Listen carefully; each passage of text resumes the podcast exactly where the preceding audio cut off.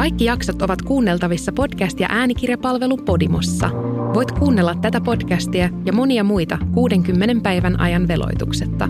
Tarjouksen löydät osoitteesta podimo.fi kautta kehorauhaa.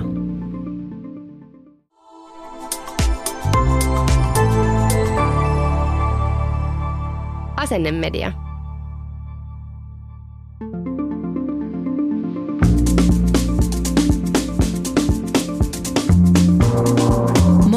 mä oon Veera Biankka ja mun podcast Kehorauhaa käsittelee kehopositiivista hyvinvointia. Mä haluan olla mukana luomassa maailmaa, jossa kukaan ei hurahda yhdellekään pikakuurille tai tavoittele bikinivartaloa ensi kesäksi. Mä haluan nähdä maailman, jossa yksikään pikkutyttö ei kasva mittailemalla omaa vyötäröään ja vertailemalla sitä lehtien kansiin. Mun podcastissa me opetellaan yhdessä lempeämpää suhdetta omaan kehoon, koska sä oot hyvä just noin. Siis mun pitäisi näin niin kuin äänenkäytön semi-ammattilaisena tietää, että pahimmat mahdolliset studioeväät on siis appelsiinimehu ja suklaa, mutta mulla on täällä nyt appelsiinimehua ja suklaata. Mm. Mutta kyllä maistuu. Ei se haittaa. Ne on hyviä juttuja, mutta ne saattaa vaikuttaa äänen käyttöön. Myös tämä mun väsymys saattaa vaikuttaa mun äänen käyttöön. Mä käväsin viime viikolla Tukholmassa työmatkalla tapaamassa vanhoja ystäviä ja ö, osallistumassa sekä matkailuun liittyvään konferenssiin että semmoiseen hyvinvointiin liittyvään konferenssiin tai olikohan se toinen sitten periaatteessa niin kuin messut. Ö, oli ihanaa matkustaa tosi pitkästä aikaa, mutta tämä reissu päättyi kyllä semmoisiin sydänsuruihin, että mä istun täällä vähän ihmisrauniona, mutta niistä jollain toisella kertaa ehkä jossain toisessa podcastissa. Mutta miksi mä puhun tästä Tukholmasta on se, että mä matkustin sinne lentäen ja viimeisellä muutamalla reissulla mä oon jakanut teidän kanssa mun Instagramissa, Instagram-storeissa eri lentokonemallien penkeistä ja niiden leveyksistä ja vöiden pituudesta ja te olette ollut jotenkin moni ihan superkiitollisia näistä jutuista, koska näistä ei yleensä puhuta, vaan jokainen isompi kokonen, joka lentomatkustaa, kärsii ihan erilaisesta ylimääräisestä stressistä sen kaiken muun matkailun stressin päälle siitä, että mahtuuko koneeseen, mahtuuko penkkiin, kattoako joku pahasti, meneekö vyö kiinni, et cetera, et cetera. Ja mä oon itsekin hävennyt näitä samoja asioita monta vuotta. Mä oon kuitenkin matkustanut työkseen tässä nyt jo vuosikymmenen verran, joten nämä on todella tuttuja ajatuksia ja jossain vaiheessa mä muistan, olin lentomatkalla jonnekin ja sitten mulle ei mennyt se vyö kiinni ja mä olin silleen, että jaa, just. Ja sitten mua hävetti ja mä olin silleen, että ei hitsi, että mun pitää nyt nousta täältä ylös ja mennä tuonne koneen perälle ja pyytää siltä lentoemännältä tämmöinen vyön lisäpala. Ja sitten mä sen sain ja sitten mietin, että mikähän tässäkin nyt oli se big deal. Nyt mulla on tää lisäpala ja nyt tää menee kiinni ja matka jatkuu. Eikä kukaan sanonut mitään tai katsonut pahasti. Ähm, mutta silloin mä just päätin sen, että sen sijaan, että mä häpeen tätä, niin hitto mä postaan tämän sosiaaliseen mediaan. Se on ollut mulle jotenkin sen tapa päästä kaikesta häpeästä, mitä mä oon kokenut. Aina kun se häpeän tunne iskee, niin mä oon silleen, että no mä otankin kuvan ja jaan sen someen kymmenille tuhansille ihmisille. Hirmu tehokasta. Ja sitten aina kun se kiitoksen määrä on jotenkin niin suuri siitä, että vihdoin joku puhuu tästä ääneen, niin sitten on aina semmoinen, että niin, mikähän tässäkin nyt sitten on jotenkin niin vakavaa. Joten tänään mä ajattelin, että mä omistan tämän koko jakson matkustamiselle pluskokoisena. Voi olla, että tämän jakson aikana tulee vinkkejä ihan kelle tahansa, ähm, mutta erityisesti nyt meille isompi kokoisille maailman matkaajille sekä lentomatkailusta, mutta puhutaan vähän myös kulttuurieroista ja mä vastaan täällä seassa teidän kysymyksiin. Mulla ei ole teidän kysymyksiä mitenkään eriteltynä, mutta mä pyysin niitä Instagramissa, niin mä oon vähän sen pohjalta rakentanut tätä, näitä aiheita, mitä tänään käydään läpi. So, let's get to it. No niin, ihanaa puhua matkailusta podcastissa. Tämä on ihan kuin ennen vanhaa, kun me tehtiin Jetlaakissa matkailupodcastia. niin nyt päästään samoihin tuttuihin aiheihin. Musta tuntuu myös, että jotenkin kun yhdistetään matkailu ja kehopositiivisuus, niin mä en voisi olla enempää mun asiantuntijuuden äärellä. Ja sitten kun mennään vielä juurikin lentomatkustukseen, joten pohjustuksena niille, jotka ei ehkä tiedä mun matkailutaustaa, niin mä oon, äh, mulla on matkailualan restonomin ammattikorkeakoulututkinto. Ja sen lisäksi mä oon tehnyt lisäopintoja, niin kuin maisteriopintoja, mutta mä en ole maisteri vastuullisesta matkailusta. Ja sitten noissa mun restonomiopinnoissa on viettänyt yhden puoli vuotta Hongkongissa, missä mä kävin nimenomaan lentomatkailuun liittyviä kursseja ja sitten ennen kuin tein näitä kaikkia somehommia päätyökseni, niin ää, on ollut lentokentällä ja lentoyhtiöllä töissä. Niin nyt ollaan asiantuntijuuteni ytimessä. um, Mutta lentomatkailu on monesti se matkan ahistavin, stressaavin osa meille kaikille jossain määrin, ehkä johtuen lentopelosta, ehkä johtuen vaan siitä kaikesta, mitä pitää hoitaa, pitää tehdä, pitää olla ajoissa paikalla, et cetera, et cetera. Mutta isommassa kehossa saa vielä stressata sitä, että mahtuuko sinne penkkiin, mahtuuko se vyö kiinni, sanooko jotain, sanooko joku jotain pahasti, kattoiko joku pahasti. Ja ne on kaikki tosi luonnollisia ajatuksia siellä matkan teon mukana, mutta elämästä tulee ihanasti rentouttavampaa, kun osaa päästää niistä edes jossain määrin irti. Mua on tosiaan monesti ahdistanut nousta koneeseen ja mä oon silmäillyt siellä vöiden pituuksia, kun mä oon kävellyt kohti sitä omaa istuinta. Mä oon googlettanut etukäteen lentokoneen mallia, lentoyhtiön arvosteluja, kuvia siitä matkustamosta ja yrittänyt saada vastauksia siihen, että minkä kokoiset vyöt, minkä kokoiset penkit. Näihin kysymyksiin ei löydy helposti suoria vastauksia, sillä sekä ne penkit että ne vöiden pituudet ei vaihtele pelkästään lentoyhtiöittäin, vaan myös konetyypeittäin. Ja sitten sen lisäksi siellä voi olla myös ihan satunnaisia eroavaisuuksia, jos joku vyö on kulunut, ehkä se on lyhennetty, niin koskaan ei voi etukäteen varmakseen tietää, minkälainen penkki ja minkälainen vyö on vastassa. On tiettyjä, ähm, sitten kun matkustaa paljon, alkaa oppia sitä, että hei tässä koneessa on aina näin ja tässä koneessa on näin. Siellä voi olla jossain seassa se eroavaisuus, mutta ehkä niin kuin perusperiaatteiltaan sitä oppii sen, että missä sitä saattaa tarvita vaikka jotain lisäpalaa vyöhön ja missä ei. Nykyään mä tiedän aika hyvin jo etenkin Finnairin eri konetyyppien istuimet ja vyöt ja mä tiedän, että mä myös ansaitsen viedä sen tilan, mitä mä tarvitsen.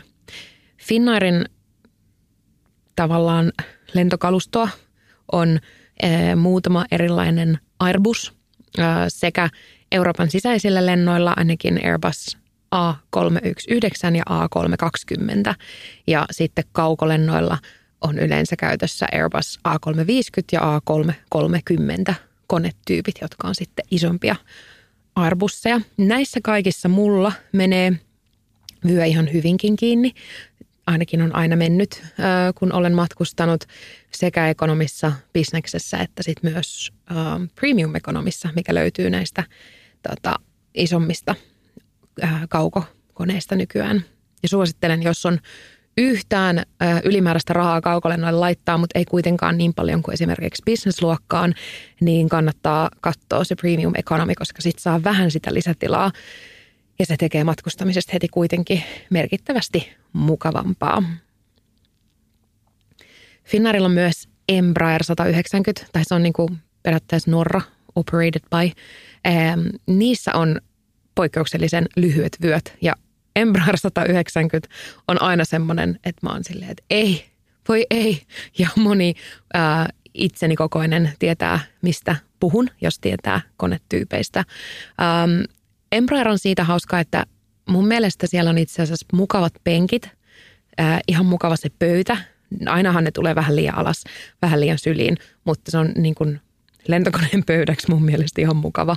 Ähm, niin Embraerissa – että Embraer 190 Norran operoimassa Finskin lennossa, niin mä en nykyään tarvitse sitä lisäpalaa, mutta se on oikeasti ihan milleistä kiinni. Todellisuudessa, jos mä ajattelisin enemmän mun mukavuutta, mä pyytäisin sen.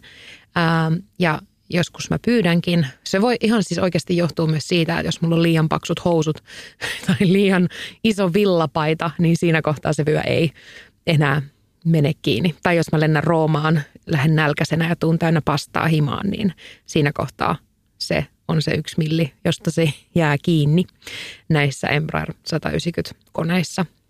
Ja tässä on myös tärkeää muistaa se, että monesti jos on sellainen, että ei ole vaikka ikinä tarvinnut lisävyötä lentokoneessa ja sitten yhtäkkiä tarvii, niin se ei johdu siitä, että sä oot yhtäkkiä lihonnut tai sä oot yhtäkkiä jotenkin vääränlainen matkustamaan, vaan ihan siitä, että niissä koneissa on eri mittaiset vyöt. Mutta sen lisäksi uh, on Norra operoi uh, näitä pieniä potkurikoneita eli ATR. Ja monet ajattelee ehkä heti, että apua pieni kone ei ainakaan mahu istua, mutta itse asiassa tuossa Norran operoimassa ATRssä, tai Norran operoimassa, onko se sitten Finskin, eh, don't get too deep into the details. Mulla menee välillä sekaisin, että kun on Finskin lento, että mitä operoi Norra, mutta joka tapauksessa kun varaat Finnairin lennon.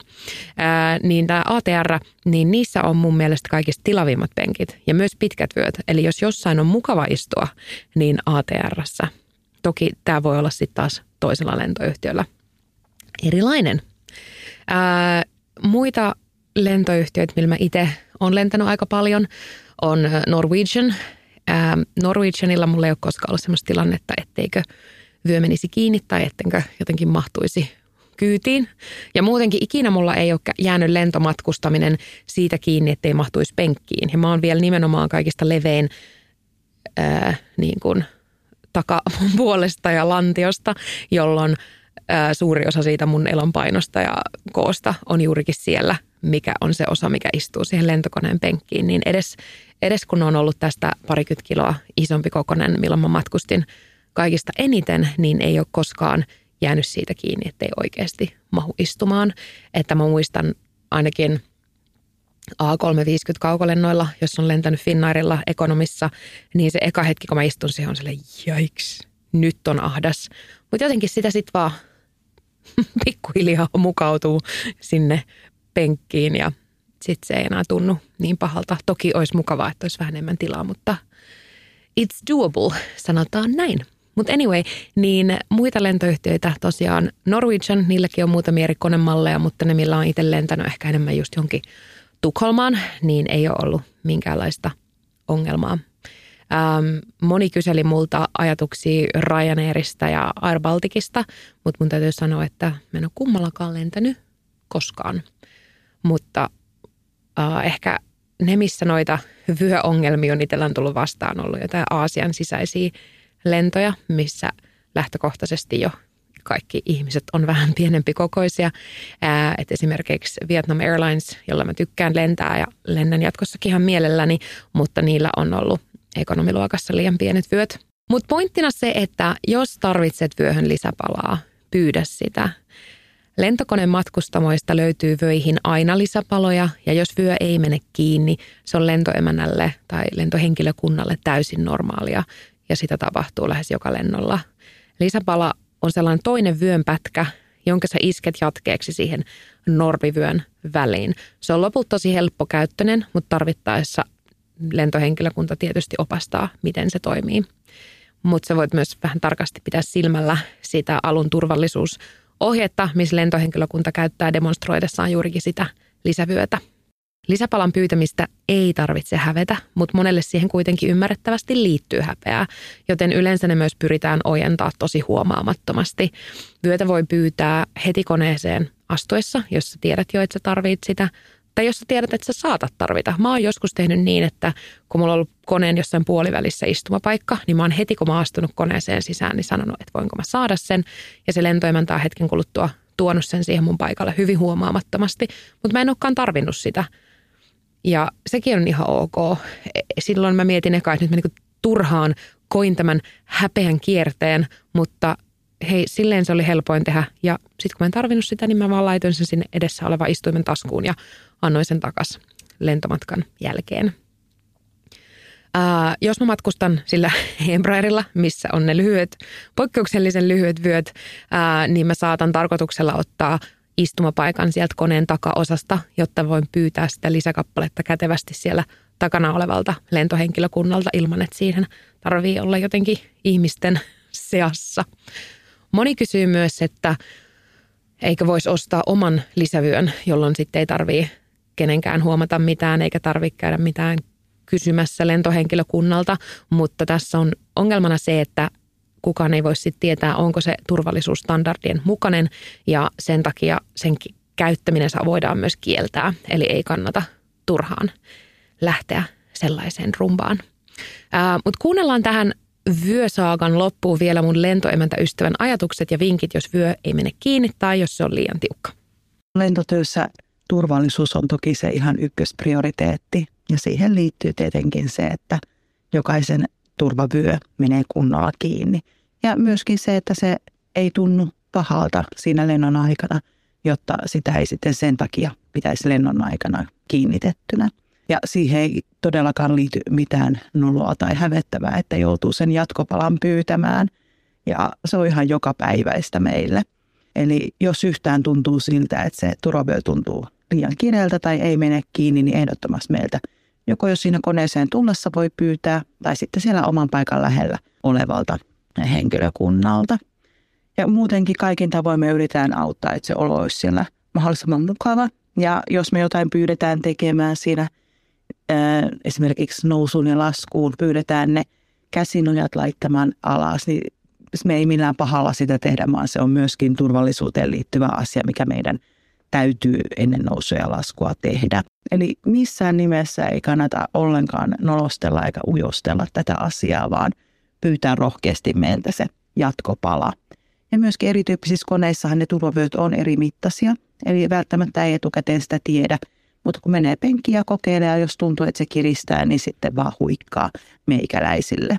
Ja me autetaan kaikessa mahdollisessa noissa asioissa ja myöskin hyvin diskriitisti, että ei tarvitse myöskään sitä nolottaa, että kaikki ympärillä alkaa sitten tuijottaa ja katsella. Jatketaan vielä vähän lisää lentomatkustamisesta. Ähm, paikan valinta on myös toinen juttu, ähm, mikä minkä haluaa tehdä tosi tarkkaan, jos tietää vievänsä enemmän tilaa ja haluaa matkustaa mahdollisimman mukavasti. Mulla on itse asiassa mun puhelimessa sellainen lista, että aina kun mä matkustan ja mä toteen jonkun paikan huonoksi tai toteen jossain koneessa jonkun, jonkun erityisen jutun. Ei se välttämättä liity kokoon, mutta jonkun ikkunan, mikä on huonosti tuossa paikalla tai jotain, niin Mulla on mun noutseissa sellainen lentokoneen penkit kohta, mistä mä käyn aina tsekkaan, että okei, nyt mulla on konemallina A319. Aa, mulla oli siellä tollainen noutsi, että älä istu tuolla paikalla, koska siitä puuttuu ikkuna tai mitä ikinä. Niin tota, mä kerään näitä aina.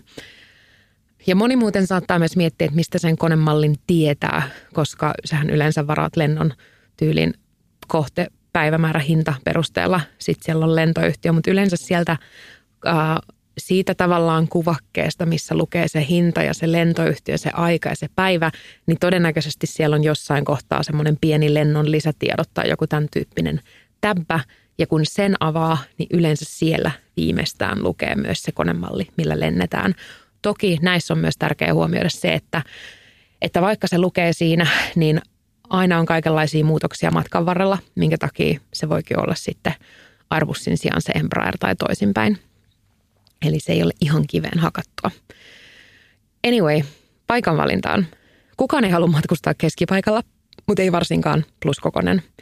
Useimmiten ekonomiluokassa mä valitsen käytäväpaikan, jotta mä voin tarvittaessa hakea tilaa vähän tavallaan nojaamalla sinne käytävän puolelle silloin, kun siinä ei ole trafiikkia. Mm, jos mulla on sellainen olo, että virustoverilla on niin ahtaat oltavat.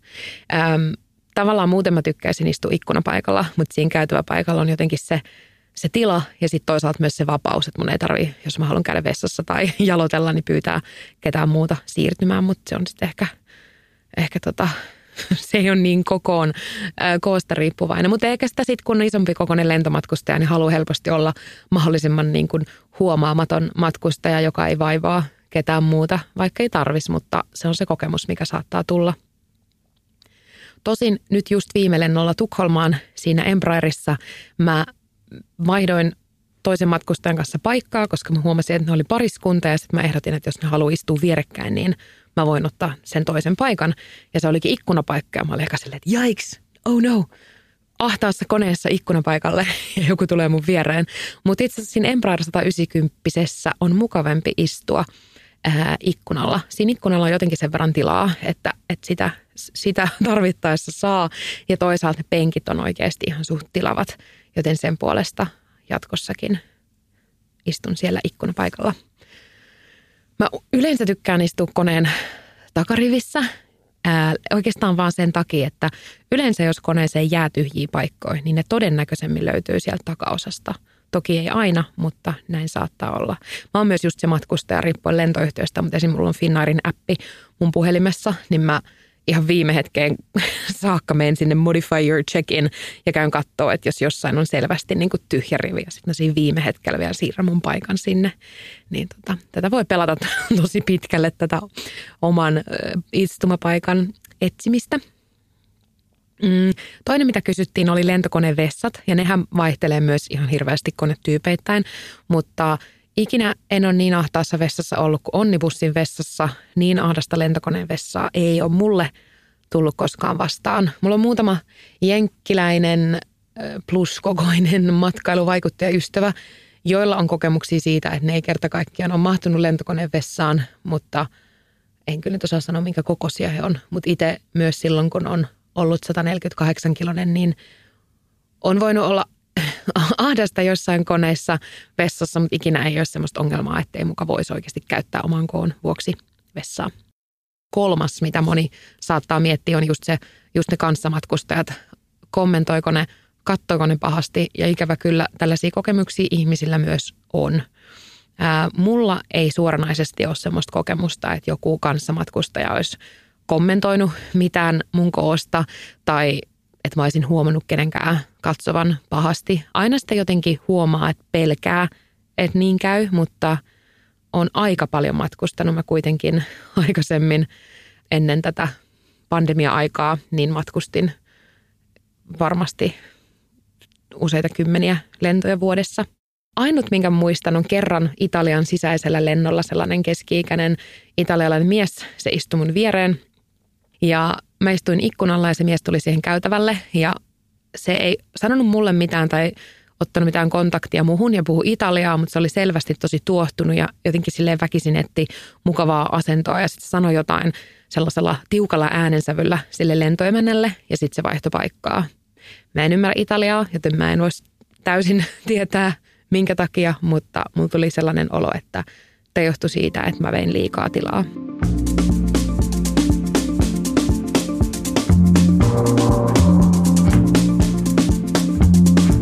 Siirrytään vähän tämmöisiin kulttuurieroihin. Ää, moni kysyi teistä myös just sitä, että onko, niin kuin mitkä kohteet on tavallaan lihavuusfoobisimpia ja missä kohteissa taas sitten jotenkin hyväksytään eri kokoiset ihmiset eri tavalla ja muutenkin, että onko tullut jotain ikäviä tai taas positiivisia tilanteita jossakin tietyissä maissa erityisesti. Ja mä sanoisin, että matkustaminen lihavana on hyvin erilaista eri puolilla maailmaa. Jossain kohteissa suo, saatetaan suorastaan jumaloida jopa niin kuin sellaiseen niin kuin kiusallisuuteen saakka siksi, että oot isompi kokonen. Ja jossain taas vähätellään ja jossain taas saatat olla ihan yksi muista silleen missä kuka tahansa muukin. Jossain kohteessa Jenkeissä mä voin kokea jopa olevani, ei nyt pieni kokoinen, mutta niin kuin vähintään ihan tavallisen kokoinen. Kulttuurieroissa on myös se haaste, että eri paikoissa on eri käsitys siitä, mitä on ok sanoa ja mikä on kohteliaisuus. Joku juttu, minkä joku voi tarkoittaa kohteliaisuutena, voi meidän kulttuurissa olla aivan törkeitä. Mulla on muutamia sellaisia tilanteita ää, ulkomailta, mitkä on ollut vaan superkiusallisia ja semmoisia haluan vajota maan alle hetkiä. Ja mä en oikeastaan osaa sanoa, että no okei, toinen oli kyllä oikeasti törkeä, mutta se, että on välillä vaikea sanoa, että koska joku tarkoittaa oikeasti pahaa ja koska jossain kulttuurissa lihavuus on ihan semmoinen, no sanotaan, että me saatetaan täällä Suomessa kommentoida ihmisten pituutta. Siitä voi joku kyllä loukkaantua, mutta voidaan heittää läppää, kun joku on niin söpö ja pieni vaikka, ää, tai mitä ikinä, niin jotenkin sen loukkaavuus nähdään paljon matalempana kuin se, että me vaan kiusateltaisiin jotain meidän kollegaa, että vitsi kun sä oot niin pyöreä ja söpö, niin, tota, niin se, että missä se raja menee siinä, mikä on loukkaus, on välillä hankalaa.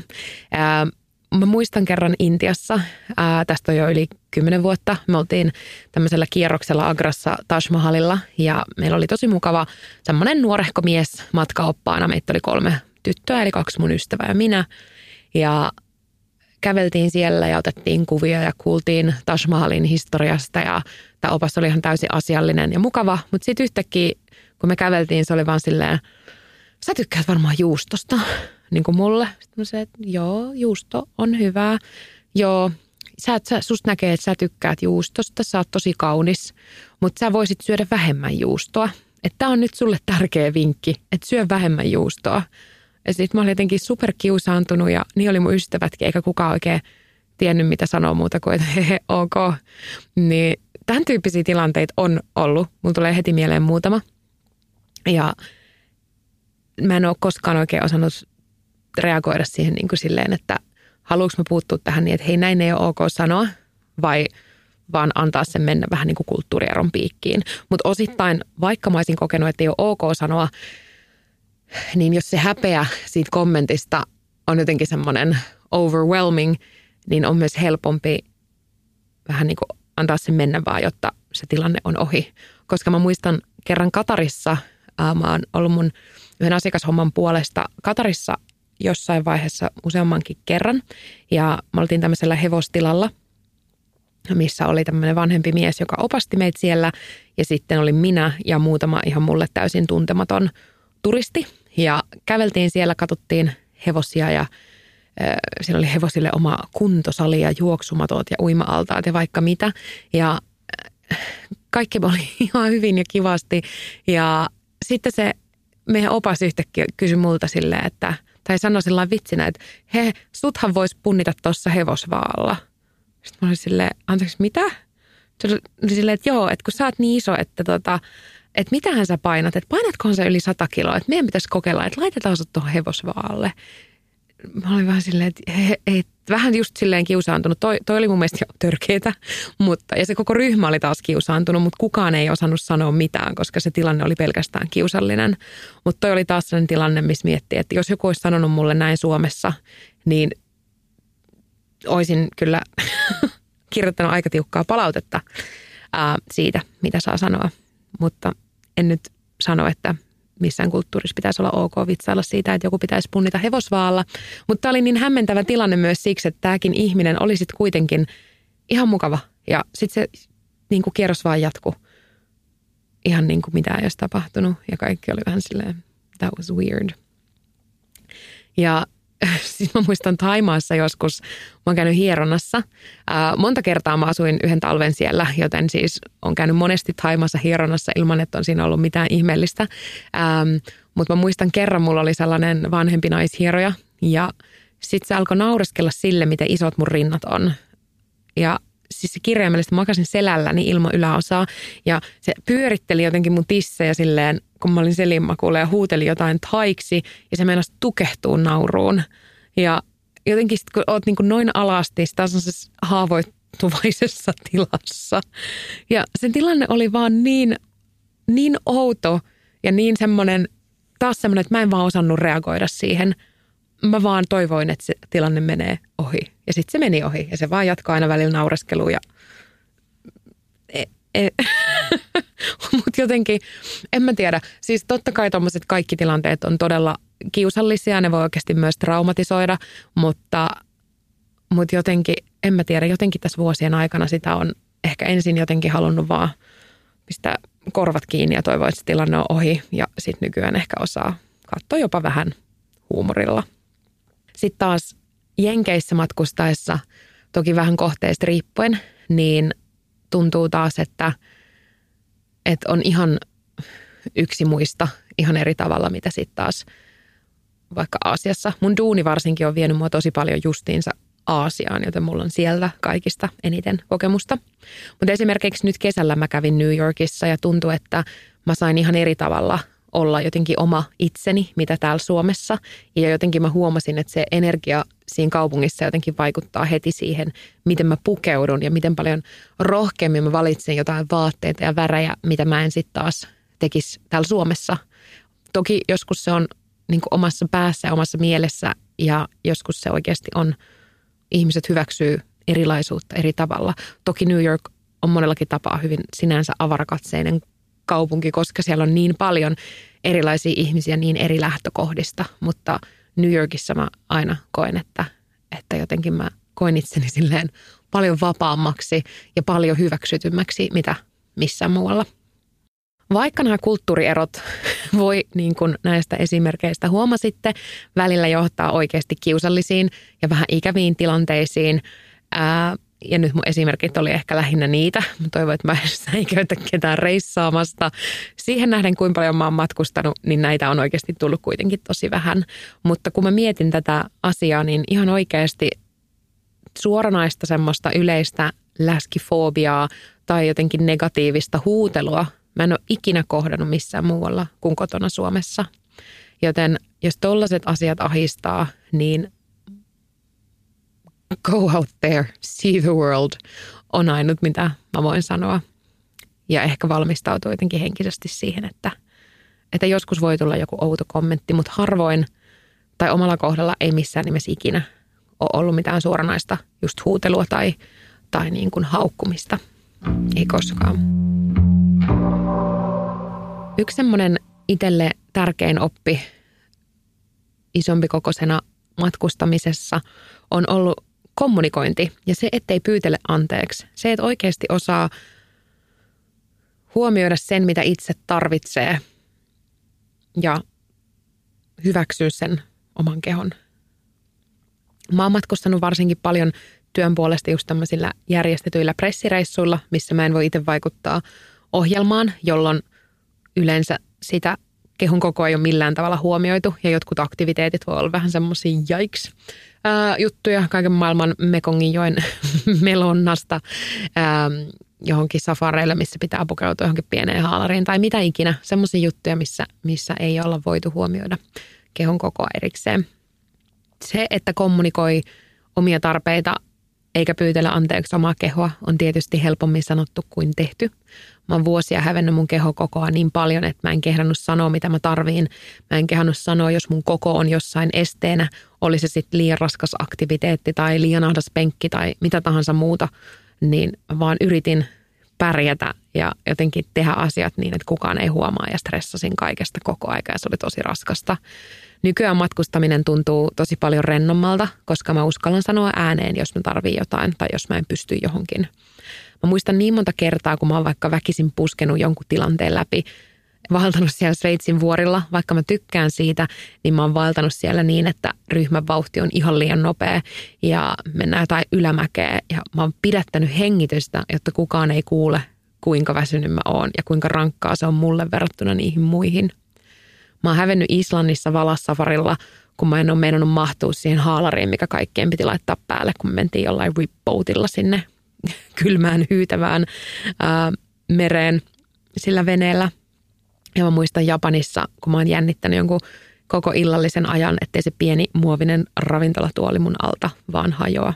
Ei ole koskaan hajonnut, mutta, mutta toi tunne on niin ahdistava.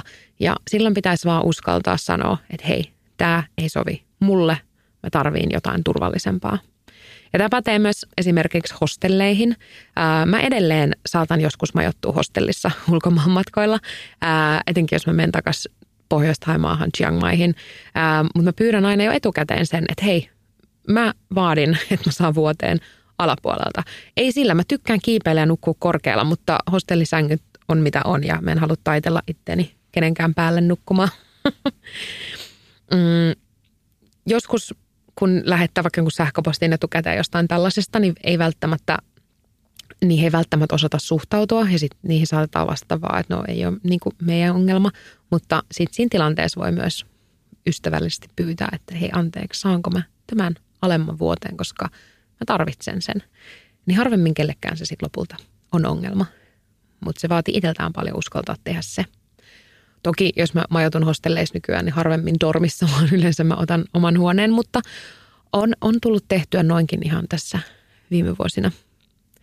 Ja ehkä yksi semmoinen yleisin, mitä, mitä te kysyitte, oli just se, että kuinka paljon jännittää erilaisiin kulkuvälineisiin menemistä. Eli ei pelkästään sitä lentomatkaa, vaan kaiken maailman kajakkeja ja kaapelihissejä, mitä, mitä reissussa voi tulla vastaan. Veneissä mua on ehkä eniten vaan jännittänyt, mahtuuko pelastusliivit päälle ihan myös Suomessa kuin muuallakin. Ja itse Suomessa ainoastaan se on tullut joskus vastaan ongelmaksi jossakin Vaasassa. eli eli tota, se ei sinänsä ollut ongelma muualla sen enempää. Ja kerran mä muistan Bangkokissa, että mut kiellettiin polkuvene siksi, että mä oon liian iso. Tämä tilanne oli silloin tosi nolo ja kiusallinen mulle, mutta yleensä kaiken maailman tollaiset polkuveneet ja kajaakit ja muut kestää oikeasti paljon painoa, koska ne on monesti tarkoitettu useammalle ihmiselle. Ja kun puhutaan spesifisti kaapelihisseistä, minkä joku oli maininnut, niin siis siihen nähden, että mulla on ihan hirveä kaapelihissikammo, joka johtuu siitä, että mä oon joskus vuosia vuosia sitten ollut Hongkongissa supertaifuunissa ja jäänyt jumiin kaapelihissiin johonkin vuorille – ja se kaapelihissi veti sellaista volttia, ei siis oikeasti ihan volttia, mutta tota, silloin pelotti mä lupasin itselleni, että mä en koskaan enää mene kaapelihissiin. Tämä taisi olla joku vuosi 2008 ja mä oon sen jälkeen ollut tuollaisissa kaapelihisseissä varmaan 27 kertaa, viisi Sveitsistä Vietnamiin, että tota, tämä lupaus ei pitänyt. Mutta pointtina kaapelihisseistä, vaikka ne on karmivia, niin ne ei ole karmivia siksi, etteikö ne kestäisi ison ihmisen painoa. Monet tollaset kestää kymmeniä ihmisiä kerrallaan. Mä oon ollut Sveitsissäkin jossain niin pienessä kaapelikärryssä, mä kutsun niitä aina kaapelikärryiksi. Siis sinne mahtui oikeasti niin kuin ruokaostokset tyyliin niin kuin kaksi muovikassia ja siellä meitä oli joku viisi ihmistä ja hyvin se kesti. Sitten puhutaan vielä pak pakkaamisesta. Tässä voi olla vinkkejä ihan kelle tahansa, mutta taas edelleen etenkin meille vähän isompi kokoisemmille. Mitä moni ei ajattele on se, että isommat vaatteet vie itse asiassa enemmän tilaa. Eli jos sä mietit joskus, että miksi mä en osaa matkustaa niin kevyesti tai miksi mä en saa näitä vaatteita niin pienen tilan kuin noi kaiken maailman backpackerit tuolla, niin älä koe huonoa omatuntoa, koska oikeasti ne, ne vaatteet voi viedä tuplasti enemmän tilaa, riippuen toki vaatteesta ja siitä omasta koosta. Mutta mulla on itsellään vielä isot jalat, ei nyt tosi isot, mutta isommat, niin sitten mun kengätkin vie enemmän tilaa kuin jonkun toisen. Joten mä toivon, että nämä muutama pakkausvinkki on teille hyödyllisiä, mutta näitä voi hyödyntää toki ihan kuka tahansa muukin. Mä pakkaan vaatteet aina sellaisiin erillisiin pakkauspusseihin. Ää, on mulla sitten rinkka tai matkalaukku useimmiten matkalaukku. Ää, mä laitan aina yhteen housut, yhteen tylin teepaidat, kolmanteen pitkähihaset ja neljänteen esim. alusvaatteet, riippuen tietty kohteesta et, ja myös siitä, että onko mä lähes johonkin niinku juhliin vai safarille vai mitä ikinä. Että sit voi olla yksi, missä on vaikka niinku mekkoja tai mitä ikinä. Ää, ihanteellista olisi se, että jos nämä pussukat olisi sellaisia, missä voit puristaa ilman ulos, niin silloinhan ne veisi vielä merkittävästi vähemmän tilaa, mutta minä en ole sellaisia jaksanut hankkia. Mutta se yksi juttu, minkä takia tämä pakkaaminen etenkin pluskokoisena on olennaista, on just se, että jos ne matkatavarat katoaa, mitä kuitenkin joskus lentomatkoilla tapahtuu, eli jos sun tavarat katoaa joko ihan päiväksi tai muutamaksi päiväksi, niin riippuen toki kohteesta, mutta sitten se ei ole ihan yhtä helppoa kaikille se, että no nyt lähdet vaikka 500 eurolla Amerikan Expressin piikkiin ostamaan sit uusia vaatteita. Mä olin kerran työmatkalla Vietnamissa. Tässä ei ollut sinänsä kyse siitä, että mun matkatavarat olisi hävinnyt, vaan mä olin itse unohtanut mun kaikki housut kotiin. Kaikki housut kotiin. Mä mietin, kun mä lähdin, että miten tämä laukku on niin jotenkin kevyt. Ja mä tajusin sen vasta Ho Chi Minh Cityssä mun hotellissa, kun mä aloin iskeä niitä mun vaatteita sinne – ää, naulakkoon hotellihuoneessa. Mulla oli päällä lentomatkalla vaaleanpunaiset joogahousut, missä oli läpinäkyvät polvet. Mä en ymmärrä, minkä takia mulle oli tällaiset housut siihen nähden, kuin paljon mä käytän neutraaleja värejä. ja miksi, nämä, miksi niissä oli läpinäkyvät polvet. Ja mulla oli viikon ohjelmassa neljä päivää konferenssia edustamassa. Ää, sellaista edustamista etenkin tuolla päin maailmaa, missä oikeasti sit pukeudutaan siihen tylsään mustaan jakkupukuun – ja matkatavaroiden puuttuessa ja auttanut, kun lähtee shoppailemaan uusia vaatteita. Jollekin voi kuulostaa tosi yksinkertaiselta, että jos housut on jäänyt kotiin, niin sitten ostetaan uudet housut. Mutta koitapa tätä Vietnamissa, kun sun housujen koko on 50 tai 52. Ei ole muuten ihan helppoa.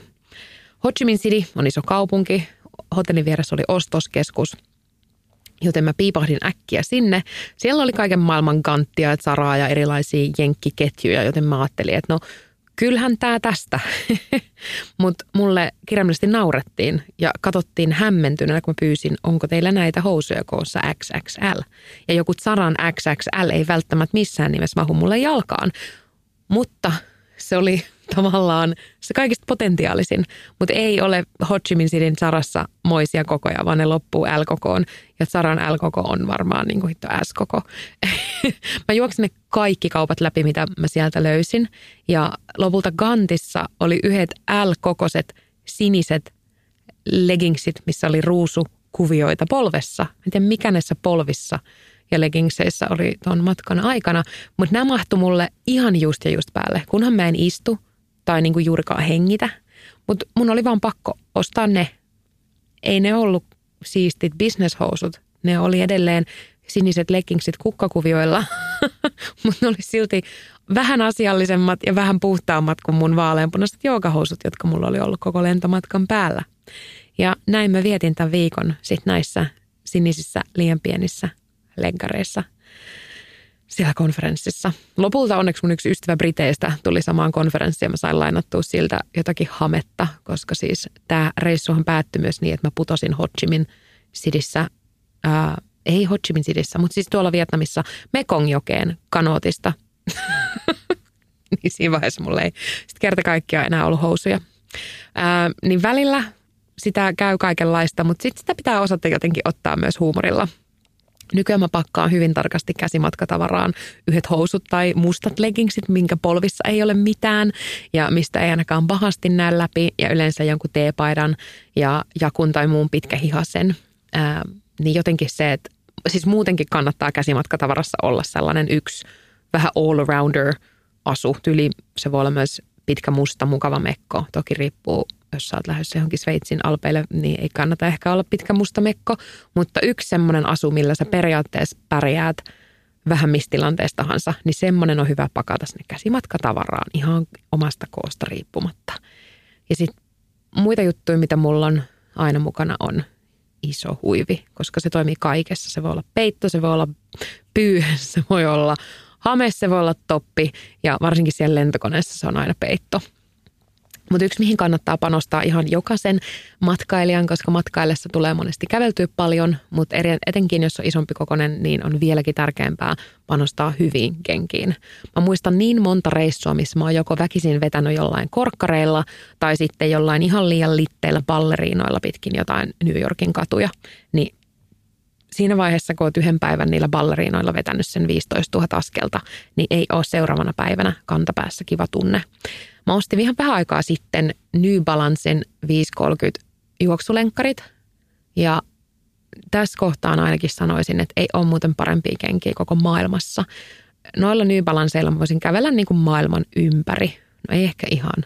Plus ne oli vielä silleen, että mä ostin ne Dublinissa ja mä iskin ne jalkaan päivänä, jonka, jona mun piti nimenomaan kävellä läpi lentokenttien ja matkustaa kotiin. Ja se on yleensä huono tapa iskeä uudet kengät jalkaan, mutta ne ei koskaan ole hiertänyt vähäkään.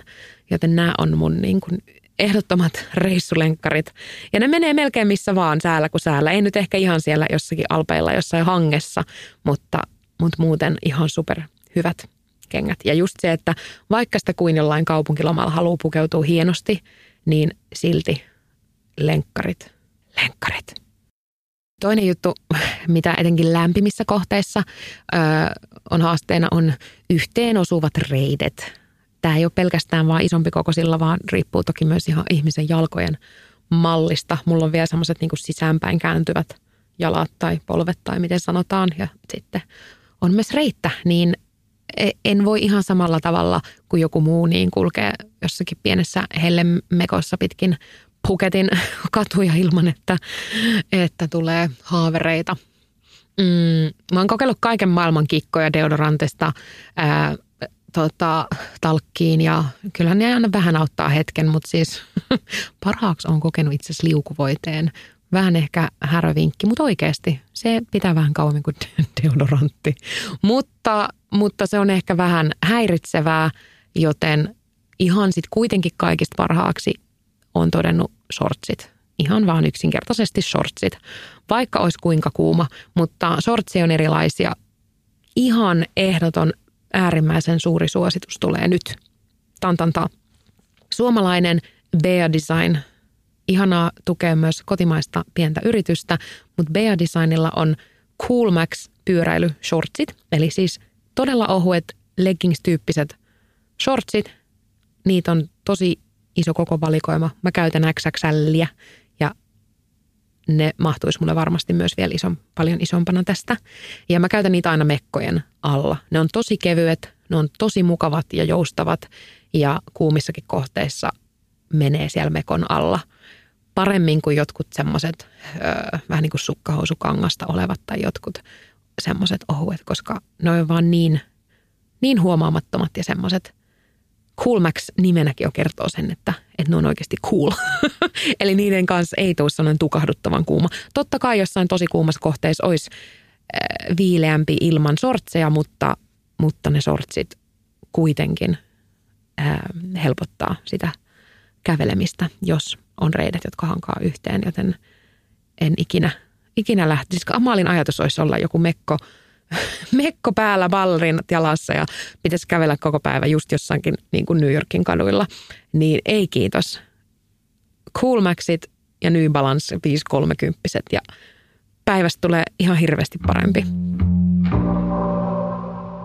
no mutta tässä oli nyt toivottavasti jotakin vinkkejä täällä seassa, vähän myös omia kokemuksia, ähm, mitä on matkan varrella tullut outoja tilanteita, mutta mitään niin sanottua pahaa ei ole koskaan tapahtunut. Muutama vaan vähän tällainen ikävämpi, vähän outo kiusallinen kommentti, mutta, mutta ainoat semmoiset niin läskifoobiset huutelut, mitä mä oon koskaan saanut, on ihan täällä kotosuomessa. Eli sen takia oman kehon takia ei kannata jättää kokematta tätä ihmeellistä maailmaa. Mä haluan antaa tässä lopussa vielä yhden vinkin ää, sosiaaliseen mediaan, ketä seurata. Tietysti minua, tadaa. Ää, jos nyt seuraa mua vielä somessa, löydyn siellä nimellä Veera Bianca. Instagram on mun pääkanava ja toki TikTokia pyrin myöskin aina kun jaksan niin käyttämään. Mutta mun ystävä Äh, miten mä sanon tämän niin, että te löydätte hänet? Kirsty Leon Travels, eli Kirsty Leanne Travels Instagramissa. Hän on tämmöinen pluskokoinen brittinainen, itseäni selvästi vielä isompi kokoisempi äh, matkabloggaaja, joka nykyään työkseen nimenomaan auttaa muita pluskokoisia matkustamaan itse varmemmin ja jakaa hyvin paljon just sitä, miten pyytää sitä vyötä tai – tai jakaa videoita eri lentoyhtiöistä, että näin mä mahuin tähän istumaan, näin mä mahuin tänne vessaan ja tämän tyyppisiä juttuja hyvin spesifisti. Ja se on, mä koen, että hänen, hänen Instagram voi olla hyvin semmoinen inspiroiva, hyödyllinen ja ehkä vähän sellainen vertaistuki myös sinne reissuun.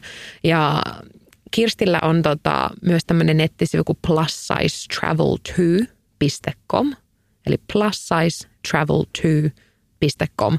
Ja sitä kautta löytyy paljon hyviä vinkkejä ja neuvoja ja kaikkea mahdollista, jos joku asia mietityttää isompi kokoisena matkaillessa. Ja Kirsti itse asiassa nykyään jopa järjestää ryhmämatkoja, jotka on suunnattu nimenomaan pluskokoisille. Ja ne onkin juuri tällä hetkellä ryhmämatkalla balilla jonkun tämmöisen porukan kanssa. Niin mun mielestä sekin on ihan super ihanaa ja hän tekee tärkeää työtä tämän asian tiimoilta. Mutta hei, ihanaa kun kuuntelitte. Olipa ihanaa puhua jotenkin matkustamisesta pitkää, pitkästä aikaa. Ja olisi kiva kuulla myös teidän kokemuksia maailmalta ja ajatuksia tähän aiheeseen liittyen, niin jakakaa ihmeessä somessa tästä podista ja tästä jaksosta. Eh, ja täkäilkää vaikka mua Veera Bianca ja toki miksei myös podimua. Molempia Instagramissa me nähdään sitten teidän ajatuksia. Mutta kiitos taas kerran ja palataan ensi viikolla taas. Ihanaa viikkoa ja ensi kertaa.